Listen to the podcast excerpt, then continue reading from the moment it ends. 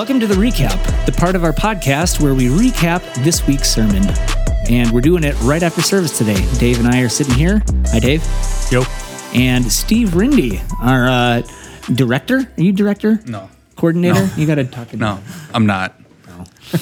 Coordinator for facilities. There you go. That's is that it? Okay. Yep. Just an all around good guy. He's an all around great guy, and he likes to talk about the Bible. So we're like, hey, you're does. working today. Come on in. Talk about the sermon. Here I am. A little Here. nervous, but I'm here. Oh, don't be nervous. Look, Yeah. who's, look who's hosting. Daniel's not here. No awkward questions. right. yeah. So uh, Genesis 18. Um, so Dave, why don't you just give us a quick walkthrough of where you went, and we'll go from there. Yeah. So I the, the title of the sermon was uh, the power, promises, and patience of God, or something like that. Those three P's in some order. I don't remember quite which order. Even five minutes after I just preached it, But there were three P's. but they were there.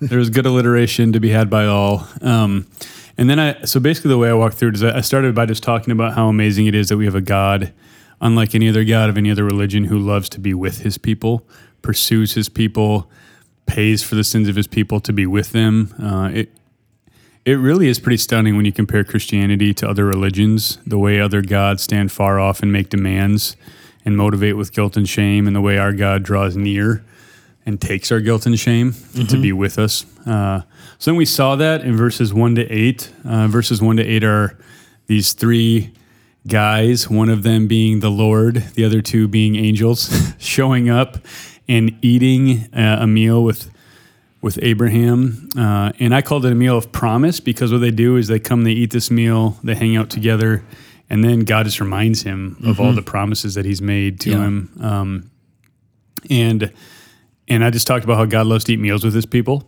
Uh, he, he eats a meal with, with Abraham here. Uh, he eats a meal in the Passover with his people. Uh, he eats a meal in the sacrificial system as people bring their sacrifices. They actually eat one of the sacrifices. Uh, Jesus reforms that Passover meal to be a meal about him. And then it talks about us eating the wedding supper of the Lamb in the new heavens and new earth when he makes all things new. So God it shows up in this most basic thing humans have to do eat and drink, and he spends time with his people and reminds them of his promises. Just the kindness of God there. The second point was about how um, how God shows up and he kind of asks these questions, which is something God often does too. We saw him do it in the garden with Adam and Eve and with Cain and Abel. And he begins to ask these probing questions to get at the heart. Because as uh, God is talking about his promises to Abraham, that in a in a year he's going to have an offspring, this son named Isaac. Sarah's in the tent behind God, thinking that God can't see her, and she's laughing to herself and saying, "I'm too old. I'm too worn out. I can't do this." And God says, "Why is Sarah laughing?" And Sarah says, "What? I'm not laughing."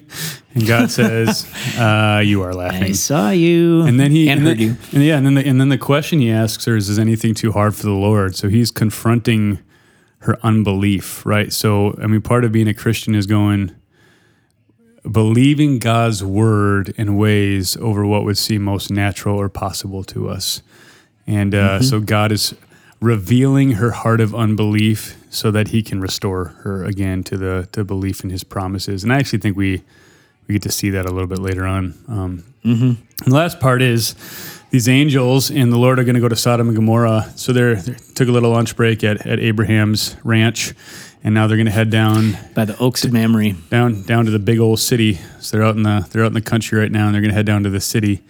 And these cities are wicked and evil. And next week, actually, Rick Shank will preach and talk about some of that wickedness and, and evil. Um, and God says He's going to destroy the whole thing, um, just, to just uh, turn it into ashes. And we get to see Abraham, who has been has seen God's power, has seen God's mercy, and been a recipient of God's mercy in so many ways. We get to see him intercede for this wicked people uh, for mercy for them. Um, and he's probably he's probably interceding for Lot in many ways, who he knows is down there living. But he he he's he's interceding for more than that because of the, the numbers he's working with. Yeah. So um, He just doesn't has- say just behalf, just on Lot's behalf. right says. Yeah. right right so he's he's pleading for mercy um, and we get to see god respond with patience and god actually god actually does mercifully spare uh, lot and some of his family Mm-hmm. as they escape out of there and he i think i think um, we would have seen him spare more had they repented. Yeah. Like in the story of Jonah, where Jonah goes to Nineveh and, you know, Nineveh repents and God says, All right, that's all I'm looking for. yeah. so that's a summary. Yeah. Yeah, that's great. Steve, did anything uh, stick out to you? Do you have any questions or anything? Dave's sitting right here, so you can you can just ask him. No, I- Inquisition of your own. Uh, uh, no, I just as as you were preaching was thinking about um, the timing of God and uh, like the verses you were preaching on this week, and obviously with um, the Roe being overturned this week, um, that we should be praying for mercy on our country, and that we should be praying more for like what you just mentioned, Nineveh sort of repentance as opposed to Sodom destruction. Mm-hmm. Mm-hmm. Um, mm-hmm. And you know, yeah, I, I just thought it was really timely. Mm. Um, I'm sure other pastors and other congregations throughout this country have had verses they preach this week that seem really fitting as well. But this one for us seemed really fitting.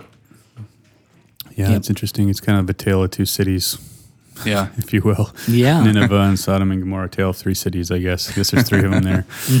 Um, but yeah, I th- I, yeah, I mean, one of the one of the things that sometimes is uh, like the n- not as fun part of being a pastor is that you know I never feel like it's my job to you know take a victor- victory lap when we get a win over culture.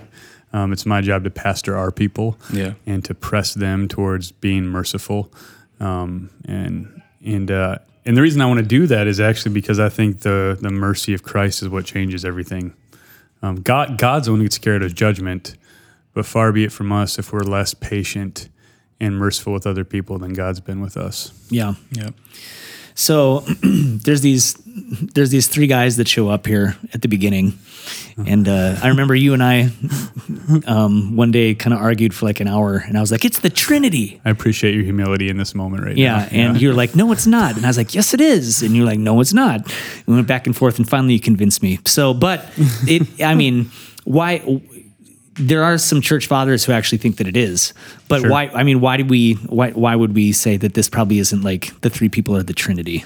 Yeah, I mean, we mentioned two two reasons before we got started. One would be there's just a, a stated difference in the reverence that Abraham has towards uh, the Lord, and and it's, he's referred to as the Lord Yahweh, His name, and it's just one person that appears to continue speaking because we see him continue speaking with Abraham after the other two guys leave.